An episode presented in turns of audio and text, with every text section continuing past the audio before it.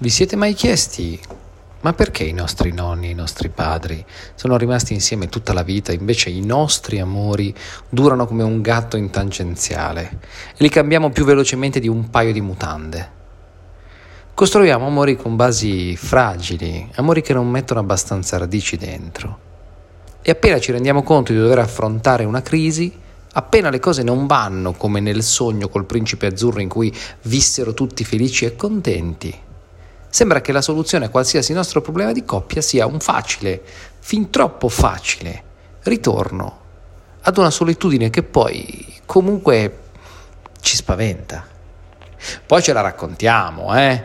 Prima di raccontarla agli amici e ai parenti, la raccontiamo a noi stessi, ci raccontiamo cazzate e le sosteniamo a gran voce. Ma in fondo agli occhi, se guardi bene, si vede il terrore di chi tenta in tutti i modi di allontanare lo spettro della solitudine. Io sto bene da sola o da solo, io non ho bisogno di nessuno, io sono completa o completo così come sono. Ho il mio lavoro e non ho tempo per altro. Tutte bellissime frasi ad effetto che ci diciamo per tentare di ingannare la paura e di restare soli, per darci coraggio, per tentare di salvaguardarci, ma in fondo in fondo lo sappiamo tutti che mentiamo a noi stessi. E allora perché le generazioni prima della nostra duravano una vita e noi no? Beh, di certo facciamo degli errori, errori di impostazione molto seri. Spesso, ad esempio, non vogliamo davvero un compagno, un marito, una moglie, una persona tutta intera col suo mondo di pregi, difetti e abitudini e con tutto quello che ciò comporta. In realtà vogliamo una formula preconfezionata che abbiamo sentito nominare troppe volte e della quale ci siamo innamorati, che è la metà della mela. Ma la metà della mela, in parole povere, non è altro che quello che vediamo tutti i giorni allo specchio ma col pisello oppure senza, dipende dai casi. E allora appena ci accorgiamo che quello che abbiamo davanti è un essere umano con tutto il suo bagaglio di esperienze, di abitudini e non è la benedetta metà della nostra mela, e ripeto, cioè noi con l'unica differenza dentro agli slip, ci raccontiamo che non va bene, mandiamo tutto all'aria e avanti il prossimo. Altre volte siamo talmente delusi, abbiamo talmente perso fiducia sbagliando, da accontentarci di qualcuno che ci voglia bene, da chiedere il minimo sindacale, anche perché a un certo punto sentiamo sul collo il ticchettio dell'orologio biologico della nostra vita che ci rimbomba in testa e vediamo gli anni correre velocissimamente. A quel punto, presi da una sorta di panico esistenziale, come se sentissimo la scadenza, la targhetta dietro il collo, ci accontentiamo più o meno di quello che passa il convento in quel momento, pur di assicurarci di non restare da soli. E anche lì immancabilmente ce la raccontiamo, ma in fondo è una brava persona, no? Anche se non lo sentiamo più quel morso dentro lo stomaco qualsiasi cosa pur di scacciare il fantasma della solitudine, che più vanno avanti gli anni e più si avvicina, si ingrandisce e fa paura. Questa è la verità vera e si fa fatica anche solo ad ammetterla. Lo si dice a mezza voce, abbassando gli occhi, nei rari momenti di lucidità. Ma sia chiaro, non sto demonizzando il tentativo di esorcizzare la solitudine, eh? Noi non siamo fatti per stare da soli, non c'è niente da fare. Non è vero il detto popolare per cui nasciamo da soli e moriamo da soli. Nasciamo da una madre e da un padre e moriamo con tutto uno stuolo di parenti che ci amano intorno al letto. Non siamo fatti per stare da soli, nessun uomo è un'isola. Il punto piuttosto è un altro. L'amore non è gratis Odio, per essere chiari, nemmeno si paga, nemmeno si compra, né si incute. L'amore è come il rispetto, puoi solo conquistartelo. E per conquistare l'amore e tenerselo, non puoi pensare di trovare la persona che corrisponda esattamente a quella maledetta metà della mela delle favole. La metà di quella cazzo di mela idiota che non esiste. né peraltro ha senso pensare di accontentarsi. Sono i presupposti ad essere sbagliati, ripeto. L'amore, l'amore è come i terremoti. E noi siamo due zolle di terra, due placche tettoniche che si avvicinano tra una scossa e l'altra. E quando arrivano le scosse la parte superficiale di entrambe trema e cade, viene giù. Anche perché ognuno di noi, proprio esattamente come le zolle tettoniche, ha punte e incavi, ma non sono mai corrispondenti gli uni agli altri.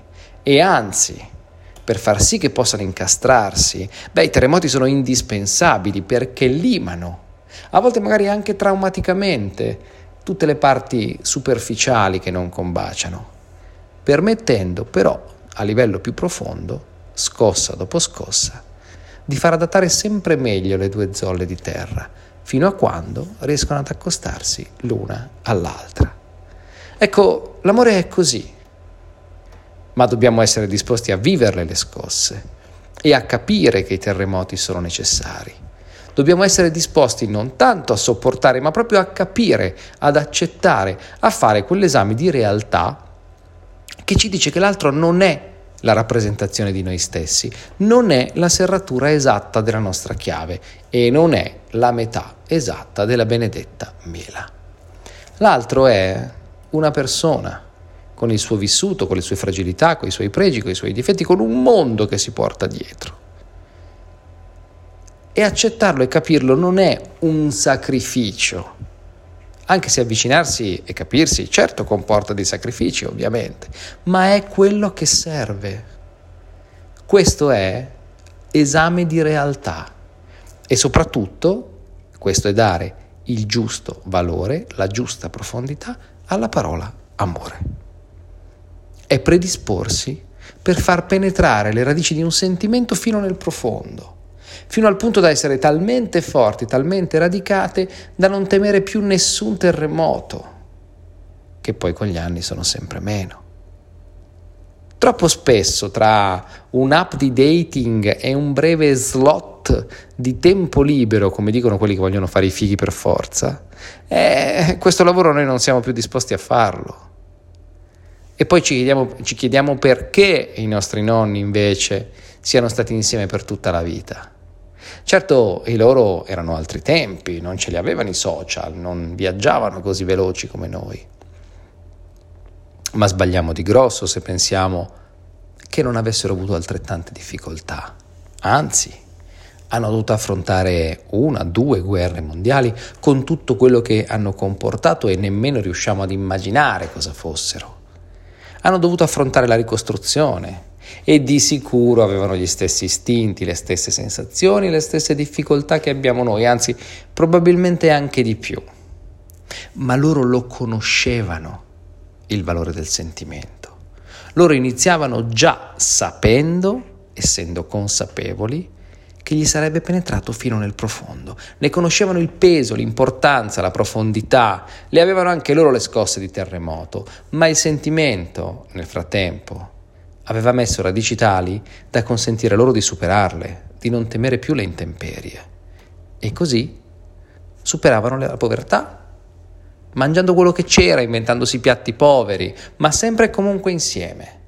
Superavano le malattie e i loro limiti, i figli che crescono, che danno preoccupazioni, i tradimenti, che non li abbiamo certo inventati noi. Hm? Sapevano quanto vale un amore mettevano in conto le difficoltà. Certo brontolavano quell'uomo lì, ma si accettavano per quello che erano. Ecco perché sono invecchiati e sono morti insieme. Non andavano sui social a cercare il principe azzurro, non aprivano un profilo in cui pubblicavano una lista sempre più lunga di cose che non vogliono. No a egoisti, narcisisti, indecisi, irrisolti, psicopatiche, psicolabili, eccetera. Loro restavano lì Magari litigavano, magari per un po' non si parlavano, hm? ma poi facevano la pace e intanto le radici le facevano penetrare nel profondo. Ecco, dovremmo imparare da quei vecchietti, da quelli che oggi mal sopportiamo perché non sono più veloci, svegli come noi, da quelli che a uno sguardo superficiale sembrano il passato. E invece sono l'esempio per il futuro. Loro ce l'hanno fatta, hanno vinto loro. Loro sono riusciti in qualcosa che tutti noi, a un certo punto della vita, cerchiamo con tutte le nostre forze. Chapeau.